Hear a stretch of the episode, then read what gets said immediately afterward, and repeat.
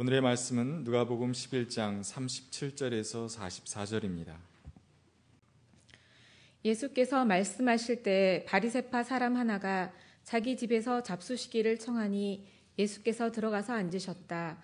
그런데 그 바리새파 사람은 예수가 잡수시기 전에 먼저 손을 씻지 않으신 것을 보고 이상히 여겼다. 그러나 주님께서는 그에게 말씀하셨다. 지금 너희 바리세파 사람들은 장과 접시의 겉은 깨끗하게 하지만 너희 속에는 탐욕과 악독이 가득하다. 어리석은 사람들아 겉을 만드신 분이 속도 만들지 아니하셨느냐. 그 속에 있는 것으로 자선을 베풀어라. 그리하면 모든 것이 너희에게 깨끗해질 것이다. 너희 바리세파 사람들에게 화가 있다. 너희는 박하와 운양과 온갖 채소의 11조는 바치면서 정의와 하나님께 대한 사랑을 소홀히 한다. 그런 것들도 반드시 행해야 하지만 이런 것들도 소홀히 하지 않았어야 하였다. 너희 바리세파 사람들에게 화가 있다. 너희는 회당에서 높은 자리에 앉기를 좋아하고 장터에서 인사받기를 좋아한다. 너희에게 화가 있다. 너희는 드러나지 않게 만든 무덤과 같아서 사람들이 그 위를 밟고 다니면서도 그것이 무덤인지를 알지 못한다. 이는 하나님의 말씀입니다. 아멘. 좋으신 주님의 은총과 평강이 교회 여러분과 함께 하시길 빕니다. 어느 날 바리새파 사람이 예수님을 자신의 집에 초대를 했습니다. 예수님은 조금 더 거리낌 없이 그의 집에 들어가셨습니다. 성경에서 이 대목을 만날 때 조금 낯선 생각이 들기도 합니다. 왜냐하면 우리는 바리새파 사람과 예수님이 사사건건 대립하는 모습을 복음서 토초에서 보았기 때문에 그렇습니다. 예수님은 바리새파 사람들을 보면서 그들이 위선적이라고 지적했고 그리고 바리새파 사람들은 예수와 그의 제자들이 정결 예법을 소홀히 하는 경건치 않은 사람들이라고 말했기 때문에 그렇습니다. 그러므로 바리새파 사람과 예수님은 물과 기름처럼 섞이기 어려운 그런 사람들로 보였습니다. 하지만 현실은 그렇게 단절적이진 않습니다. 바리새파 사람이기 때문에 모두가 다 위선적인 것 아니지요. 예수를 믿는다고 한다고 다 거룩한 것도 또한 아닙니다. 삶은 적당히 뒤섞여 있는지도 모르겠습니다. 바리새파 사람들이 역사 속에 등장한 것은 마카베오의 독립운동이 벌어지던 주전 165년 무렵이라고 볼 수 있겠습니다. 사제계급들이 타락했습니다. 권력을 탐했습니다. 그리고 권력을 이용해서 돈을 확보하려는 일에 그들은 온통 마음을 쓰고 있었습니다. 그렇기에 바리새파 사람들은 사제 계급들을 비판하면서 새로운 유대교 갱신 운동을 시작했던 겁니다. 우리는 좀 새롭게 살아보자. 그래서 철저히 말씀을 따라 살려고 애를 썼던 사람들입니다. 그들이 사두개인들과 달랐던 것은 무엇이죠? 사두개인들은 토라, 곧 율법의 가르침을 자꾸 그대로 믿고 그것을 유지하려고 하는 전통주의자들이었습니다.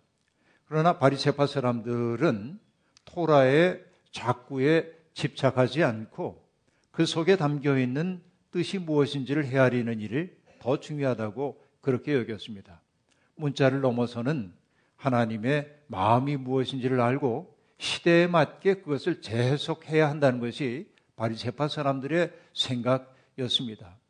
그렇게 사제 계급들이 전통주의적이고 보수적이라고 한다면 바리새파 사람들은 대단히 진보적인 입장을 가지고 있는 사람들이라고 말할 수 있겠습니다. 여기까지는 참 좋은 일입니다. 그러나 문제는 있었습니다. 그들은 자기들이 남들과 다르다는 사실을 의식하기 시작했습니다. 우리는 남보다 더 경건하게 지내고 있고 율법을 철저히 지키고 생활 속에 실천한다고 하는 은근한 자부심이 그들에게 있었습니다. 그것을 표현하지 않고 있더라도 때때로 그것이 오만의 독이 될 수 있는데 그들은 그것을 사람들 앞에 권력처럼 내세우기 시작했습니다. 우리는 남들과 달라. 우리는 정말로 신앙생활 잘하는 사람들이야. 여러분, 좋은 것은 좋은 것인데 그것을 권력으로 삼으려고 하는 순간 그것은 영혼의 교만함으로 영혼에 독이 되는 경우를 우리는 종종 보아서 알고 있는 것입니다. 바리새파 사람들은 자기들과 다른 방식으로 믿고 또 아, 다른 방식으로 사는 사람들을 조롱하거나 또 그들을 가르치려는 태도를 가지고 있었습니다. 바로 이것이 영적인 오만함입니다. 사실 교회 생활을 대충 하는 사람보다 열심히 하는 사람들이 흔히 빠지기 쉬운 오류가 바로 그런 데 있다고 말할 수 있겠습니다. 나는 달라. 나는 정말 잘 믿고 있어. 라고 하는 것이 다른 사람을 판단하는 계기로 작동한다면 그의 열심은 그에게 복이라기보단 화라고 말할 수밖에 없을 것입니다. 여러분 누가복음 18장에서 주님은 스스로 위롭다고 여기고 사람들을 가르치려 드는 교만한 사람들을 향해 이런 비유의 말씀을 들려주십니다. 바리새파 사람 하나와 세리가 성전에 기도하기 위해 올라갔습니다. 기도하려는 것은 동기가 똑같습니다. 그런데 바리새파 사람은 회당에서 구석진 곳에 처한 채 감히 하늘을 우러러 볼 생각도 하지 못하고 자기의 가슴을 치며 기도합니다. 하나님 이 죄인을 불쌍히 여기소서. 그러나 바리새파 사람들은 사람들의 눈에 잘 띄는 곳에 서서 큰 소리로 하나님 앞에 기도를 올렸습니다. 하나님 감사합니다.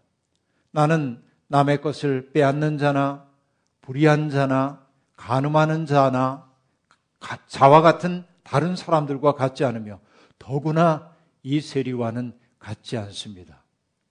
나는 일에 두 번씩 금식하고 내 모든 소득의 11조를 바칩니다. 라고 기도했습니다.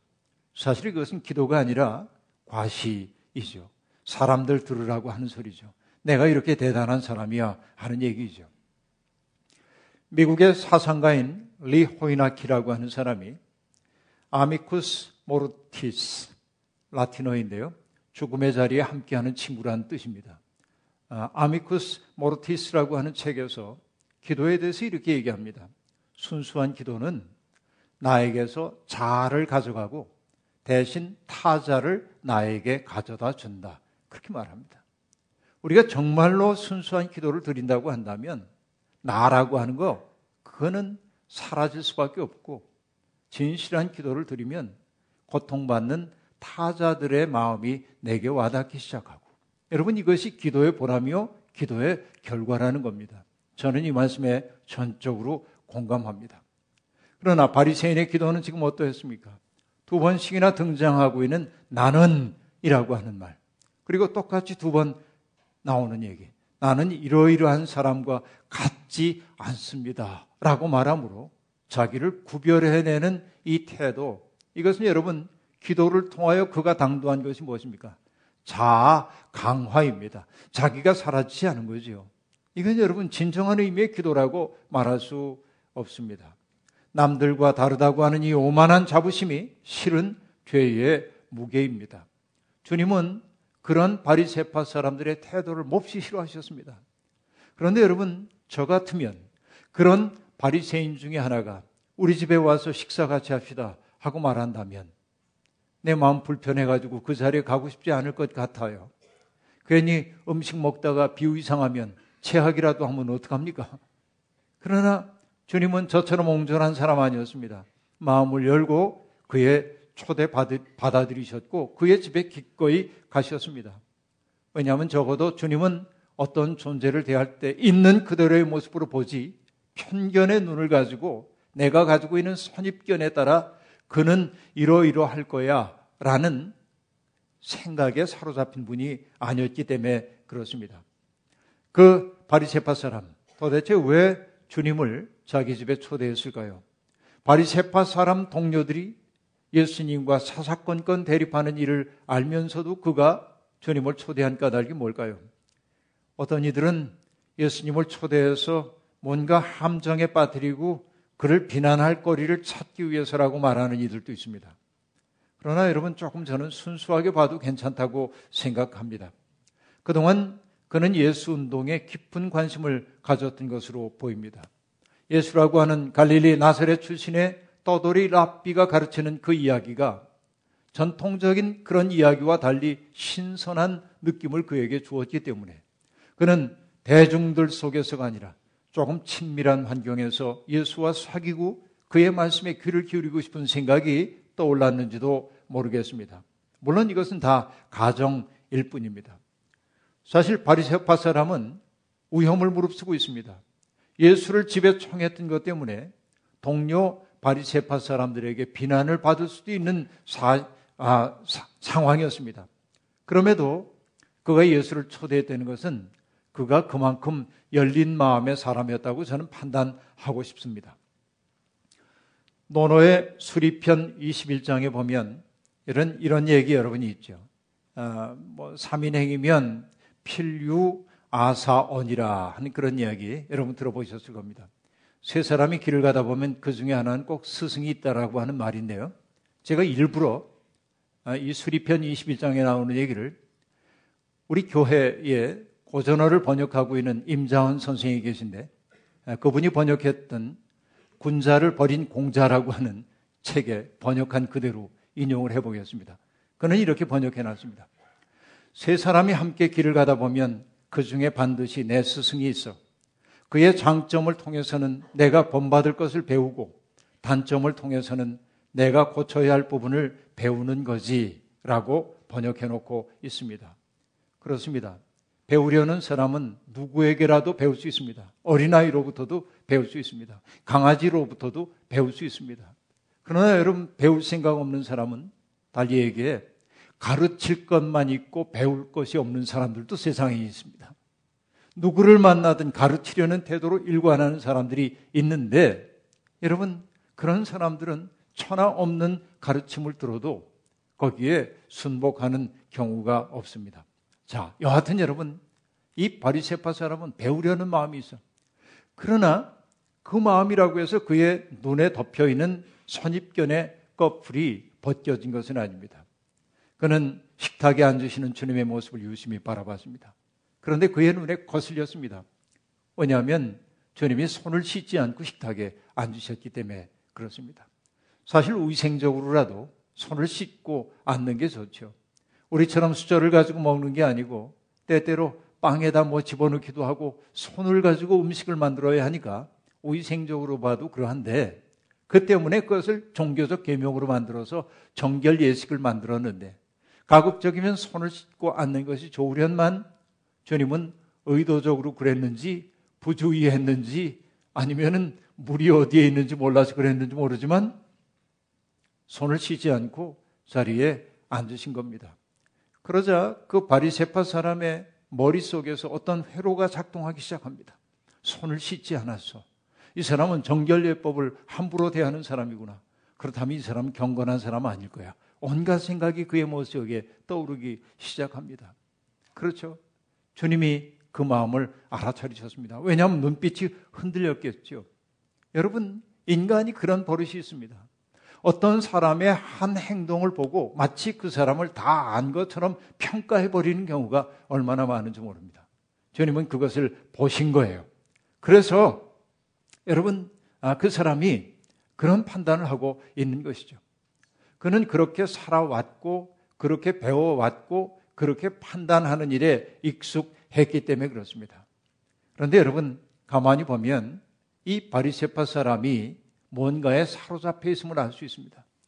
그게 뭐냐면 16세기와 17세기의 사상가였던 영국의 사상가 프란시스 베이컨이 그 당시에 사람들을 사로잡고 있는 네 개의 우상에 대한 이야기를 했습니다. 종족의 우상이니, 극장의 우상이니, 시장의 우상이니, 그리고 동굴의 우상, 이런 것들 얘기합니다. 일일이 설명할 수 없지만 그 가운데 하나가 뭐냐면 동굴의 우상이라고 하는 거예요. 이 바리세파 사람은 전형적으로 동굴의 우상에 사로잡힌 사람이었습니다. 동굴이라고 하는 게 뭐죠? 안에 컴컴한 공간 속에 들어가는 거예요. 좁은 것이죠. 우리로 얘기하면 동굴의 우상은 오물한 개구리의 우상이라고 보면 되겠습니다. 그렇죠? 그러니까 기존의 생각이나 태도에 고착되어서 진실을 보지 못하는 게 동굴의 우상인데 이 바리세파 사람도 자기식의 관견을 가지고 사람들을 대하고 있는 것입니다. 그들은 자기들의 기준에 어긋나는 사람을 용납하기 어려워합니다. 인습적인 그런 사고에 길들여진 결과입니다. 그러나 여러분, 복음서 어디를 봐도 주님은 그런 전통에 매여 있지 않습니다. 주님이 전통을 무시했다는 말이 아닙니다. 그 전통을 낫게 한 원천에 주님의 마음은 늘 가 있었다 하는 이야기입니다. 식사 전에 손 씻는 것 좋은 일이죠. 하지만 여러분 그것이 곧 경건 생활의 핵심은 아닙니다.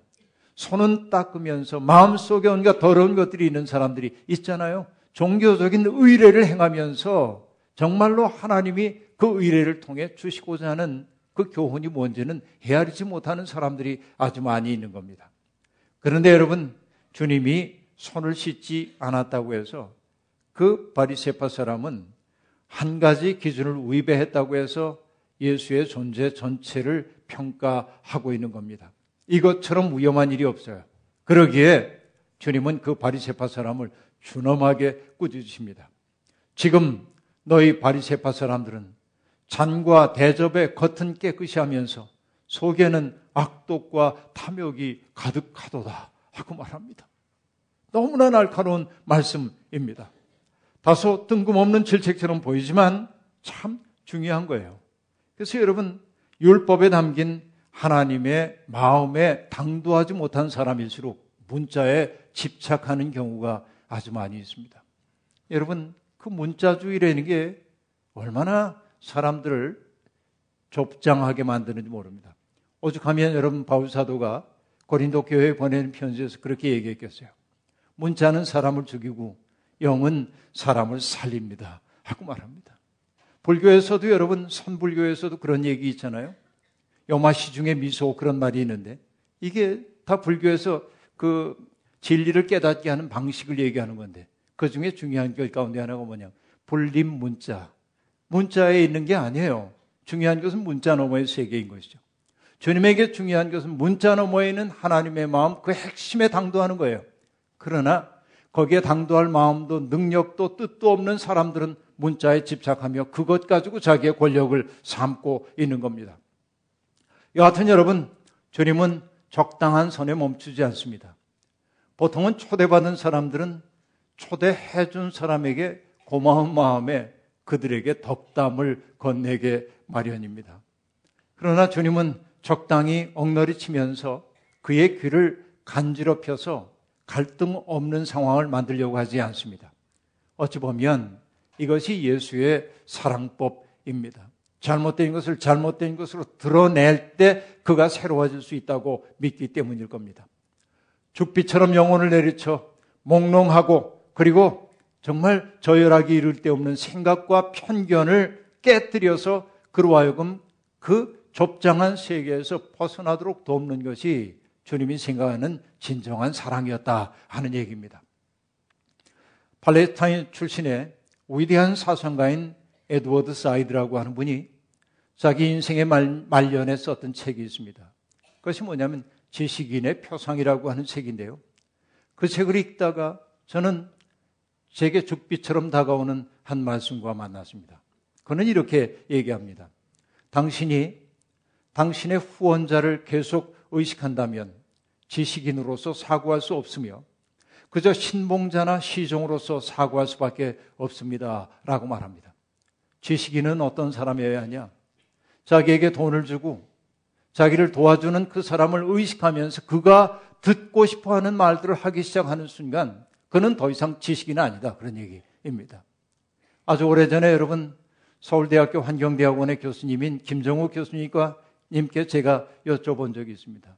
뭐 4대강 사업 뭐 이런 것 때문에 막 문제가 됐을 때 제가 그분에게 물었어요. 학자들이 정말 이게 문제가 많다는 사실 모릅니까? 그래서 그분 대답합니다. 아니, 모르긴 왜 몰라요. 학자라면 다 알죠. 문제가 있다는 거. 근데 어떻게 이렇게 해야 된다고 그분들이 얘기합니까? 그래서 그분이 저를 쳐다보면서 딱하다는 투로 얘기했습니다. 목사님, 세상을 몰라도 너무 모르시네요. 왜요? 그랬더니 그들은요, 돈이 나오는 것이 어딘지 정확히 알고 있고, 돈을 대주는 사람이 원하는 말을 해주도록 되어 있습니다. 여러분, 이게 슬픈 일이죠. 이게 지식인들은 그러면 안 되는 거죠. 지식인들이 자기들의 후원자를 의식하는 순간, 시종이나, 그렇죠. 신봉자로 사고할 수밖에 없어요. 그런데 여러분, 제가 이 말씀에 놀랐던 까닭은 뭐냐면 지식인이라고 하는 그 대목에 뭘 넣어보면 되냐면 설교자를 넣어보는 거예요.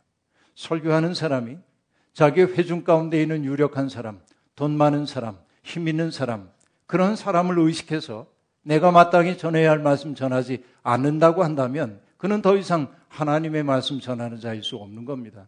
그렇죠. 그러나 너무나 많은 사람들이 그들을 의식하면서 말씀을 변개해요. 이것이 여러분 오늘 개신교회가 이렇게 사람들에게 추문거리가 된 까닭 가운데 하나라고 저는 생각해 보는 겁니다. 여러분 제1성서에 등장하는 거짓 예언자들 그들이 왜 거짓 예언자들입니까? 그들은 왕이 듣기를 원하는 말을 해주었기 때문에 거짓 예언자인 거예요. 그 때문에 왕이 주는 밥을 먹고 살았어요. 편안하게 살았어요. 그러나 여러분 그들은 생명을 낳을 수도 없고 역사를 새롭게 할 수도 없었습니다. 참 예언자란 어떤 사람입니까? 듣기 싫은 쓴소리라 할지라도 면전에서 말하는 사람들이에요. 그렇게 그들은 인기가 없어서요. 그러나 여러분 그 말이 역사를 새롭게 하고 그리고 그 말을 듣는 순간 왕은 새로워질 수 있었던 것이죠. 참과 거짓은 그렇게 갈리는 겁니다. 여러분 참 예언자들은 그들이 전한 말로 인해 어려움을 겪었어요. 하지만 그 말을 제멋대로 변개할 수 없었습니다. 그렇게 예언자들의 운명은 고난 혹은 순교였습니다. 예레미야의 얘기가 대표적이죠. 그가 이렇게 고백합니다. 내가 입을 열 때마다 폭력을 고발하고 파멸을 외치니 주님의 말씀 때문에 나는 날마다 치욕과 모욕거리가 됩니다. 이제는 주님을 말하지 않겠다. 다시는 주님의 이름으로 외치지 않겠다 하고 결심하여 보지만 그때마다 주님의 말씀이 나의 심장과 심장 속에서 불처럼 타올라 뼛 속에까지 타들어가니 나는 견디다 못해 그만 항복하고 맙니다. 라고 말합니다. 정말 하나님의 말씀을 외치니까 외톨이가 되었고 따돌림 받았고 고난을 겪고 너무 힘들어요. 난 다시는 주님의 말씀 전하지 않겠다. 그런데 여러분 내 속에서 뜨거운 것이 올라와서 하나님 말씀 전하지 않을 수 없었다는 거예요. 이게 예언자들의 고통이라고 말할 수 있습니다. 그런 의미에서 예언자들은 불행한 사람들입니다. 안온한 일상의 삶을 누릴 수가 없었기 때문에 그렇습니다. 그러나 그들이야말로 하나님의 진노로부터 그 백성들을 지켜내는 성벽과 같은 사람들입니다. 고통받는 사람들을 대할 때 예수님의 언어는 부드럽고 따뜻하지만 스스로 의로운 줄 아는 사람들을 대하실 때는 거칠어집니다. 주님의 말씀은 여러분 거칠거칠하게 다가오기도 합니다. 그 말씀과 만나야 합니다. 그 말씀이 내 속에 들어와서 나의 편견을 깨뜨려야 합니다. 내가 가지고 있는 생각 깨뜨리고 그 자리에 하나님 말씀 심겨져야 하는 것이죠. 주님이 말씀하십니다. 너희 속에는 탐욕과 악독이 가득 그 속에 있는 것으로 자선을 베풀어야 그래야 너희가 깨끗해지지 않겠느냐. 진짜 깨끗함이라고 하는 것은 손 닦는 게 아니다. 내 속에 있는 마음 속에 가득 차 있는 탐욕 그것을 버리는 것이 깨끗함이야. 그걸 버릴 때 비로소 이웃들이 내게 들어오기 시작할 거고 그 이웃들의 마음 아픔을 위해 내가 해야 할 일이 뭔지를 알게 될 거야. 이것이 경건이야. 이것이 깨끗해지는 거야. 주님은 그렇게 말씀하고 계십니다. 여기에 그치지 않았죠. 44절, 2절부터 44절까지 주님은 바리새인들을 준엄하게 질책하십니다. 마치 환자의 환부를 도려내는 외과 의사의 칼처럼 주님의 말씀은 예리합니다. 너희 바리새파 사람들에게 화가 있다. 너희는 박하와 운양과 온갖 채소의 11조는 바치면서 정의와 하나님께 대한 사랑은 소홀히 한다. 그런 것들도 반드시 행해야 하지만 이런 것들도 소홀히 하지 않아서야 한다. 라고 말합니다. 화가 있다는 그 말이 우렁우렁 우리의 가슴 속에 와닿습니다. 화가 확정되었다는 말이 아니라 지금의 태도를 지속하는 한 그 삶 자체가 화라고 하는 말씀입니다. 바리새파 사람들 그들은 겉보기에는 경건해 보입니다. 박하와 회향과 온갖 채소의 11조를 정밀하게 떼내기 위해 그들은 세심한 주의를 기울입니다. 그리고 주의를 기울이면서 스스로 뿌듯하고 만족하겠죠. 나는 하나님 앞에서 정직해. 나는 하나님 앞에 정밀한 사람이야. 생각할는지 모르겠습니다. 그런데 주님이 하신 말씀 뭡니까? 그것도 중요해. 하지만 더 중요한 게 있어. 그건 뭡니까? 이 세상을 정의로운 세상으로 만들기 위해 헌신하는 것. 그리고 하나님을 진심으로 사랑하는 것 말이죠. 여러분, 한국 교회가 병들었습니다. 왜 병들었을까요? 신앙생활이 개인화되어 있어요. 나와 내 가족만 행복하면 그만이야. 그런데 여러분, 성서 어디를 봐도 그런 개인의 행복만을 위한 신앙생활을 권장한 데가 없어요. 결국 하나님이 우리를 부르신 까닭 뭡니까? 아름다운 세상 만들려는 거예요. 사람들이 함께 사랑하며 사는 의로운 세상 만들라는 겁니다. 그러나 여러분, 그것을 할 수 있는 능력이 없는 사람들이 뭐라고 얘기합니까? 우리는 영혼 구원에만 관심이 있습니다. 사회 구원이라는 것은 우리가 할 일이 아닙니다. 여러분, 이것은 반성경적인 태도입니다. 영혼 구원과 사회 구원 나뉠 수 없어요. 여러분, 책임져야 돼요. 우리가 이 세상에 대해서. 이것이 주님이 우리를 부르신 까닭이에요. 그것이 정의를 세우는 일이고 하나님을 사랑한다는 말도 같은 말이에요. 우리가 하나님 정말로 사랑한다고 한다면 사랑하는 사람은 무능하지 않은 거예요. 사랑하는 사람이 원하는 것이 무엇인지를 알아차리기 위해 노력하고 그것을 응답하기 위해 애를 쓰는 거예요. 여러분, 우리가 정말 하나님 사랑합니까?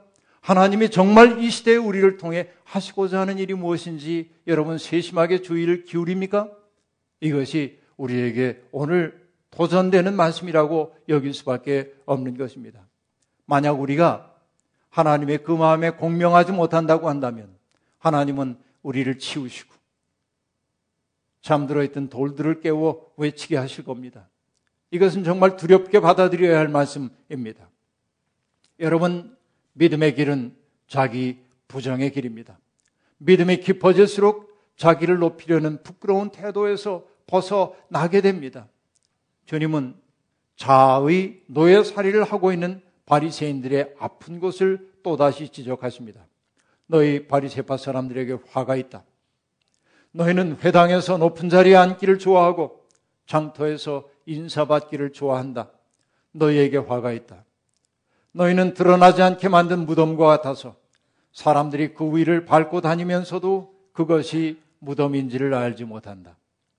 높은 자리에 앉기를 바라는 마음, 세상에 나갔을 때 사람들에게 인사받기를 좋아하는 마음, 그 마음이 바로 사탄이 우리의 마음 속에 들어오는 문입니다. 세상의 모든 싸움은 자기를 높이려는 마음들의 부딪힘에서 비롯됩니다. 겸허하게 자기를 낮추는 사람들, 비굴하게 굴종하는 것 아니지만 스스로 종되는 자유를 선택한 사람들, 그들이야말로 하나님을 사랑하는 사람이요, 의를 추구하는 사람이라 말할 수 있습니다. 그들이 있는 곳에 평화가 있습니다.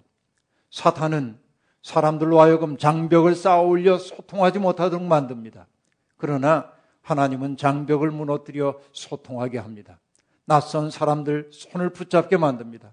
나와 무관해 보이는 사람들의 아픔 때문에 울게 만듭니다. 이것이 하나님이 우리 속에서 하시는 일입니다. 주님이 바리새인들의 위선과 위험을 준엄하게 꾸짖으신 현장 바로 그것은 바리새파 사람의 집이었습니다. 호랑이 굴 속에서 호랑이를 잡은 격입니다. 그 바리새파 사람이 주님의 그 준엄한 말씀을 듣고 어떻게 변화되었는지 성경은 말해주지 않습니다. 다만 짐작할 뿐입니다. 그의 마음 한켠이 무너졌을 겁니다. 내가 의롭다고 생각하던 그것이 얼마나 부끄러운지를 그는 마음 한켠이 무너지는 아픔 체험했을 겁니다. 무너진 그 자리를 통하여 하늘빛이 스며들었을 것이고 그 빛은 그의 삶 속에 새로운 존재로서의 가능성을 열어주었을 거라 저는 마음속에 확신해 보입니다. 여러분, 입에 발린 소리를 해서 사람의 마음을 얻을 수는 있지만 그런 말로 생명을 탄생시킬 수는 없습니다. 바리세파 사람을 향한 주님의 말씀 날카로운 듯 보이지만 그 말씀은 생명을 낳는 말씀이었습니다. 그 말씀을 여러분도 가슴에 모시길 바랍니다. 그 말씀의 거울에 우리의 삶을 비춰보기를 바랍니다. 그리고 부끄러운 생각과 행실 버리고 주님의 마음 꼭 붙드십시오. 주님이 우리와 더불어 하고 싶은 일이 있어 우리를 부르셨음을 아시고 혼자만의 안온한 삶에 머물지 말고 아름다운 세상 만들기 위해 헌신하는 우리가 되기를 원합니다. 바로 이것이 주께서 우리를 부르신 까닭입니다. 낙엽이 지면서 모든 것이 돌아갈 것으로 돌아가는 이 계절에 세상에 팔렸던 우리의 마음을 거두어들여 주님 앞에 바침으로 우리의 삶이 영생을 향한 삶이 될 수 있기를 주의 이름으로 축원합니다. 아멘. 주신 말씀 기억하며 거듭의 기도 드리겠습니다. 하나님, 예수님의 마음을 담고 싶었습니다. 하나님을 진정으로 경외하고 이웃들을 진실되게 사랑하고 싶었습니다. 그러나 일상을 살아가는 동안 우리는 언제나 나 자신을 기준으로 삼아 다른 사람들을 재단하고 판단하고 비웃고 모멸찬 말로 상처를 입힐 때가 얼마나 많았는지요. 주님, 이런 우리 속에 있는 악독과 탐욕을 불쌍히 여기시고 말씀을 통하여 깨뜨려 주시고 말씀을 통하여 녹여 주시고 성령을 통하여 새롭게 우리를 빚어 하나님의 뜻을 가슴에 품은 새 사람들이 되게 하옵소서. 예수님의 이름으로 기도하옵나이다. 아멘.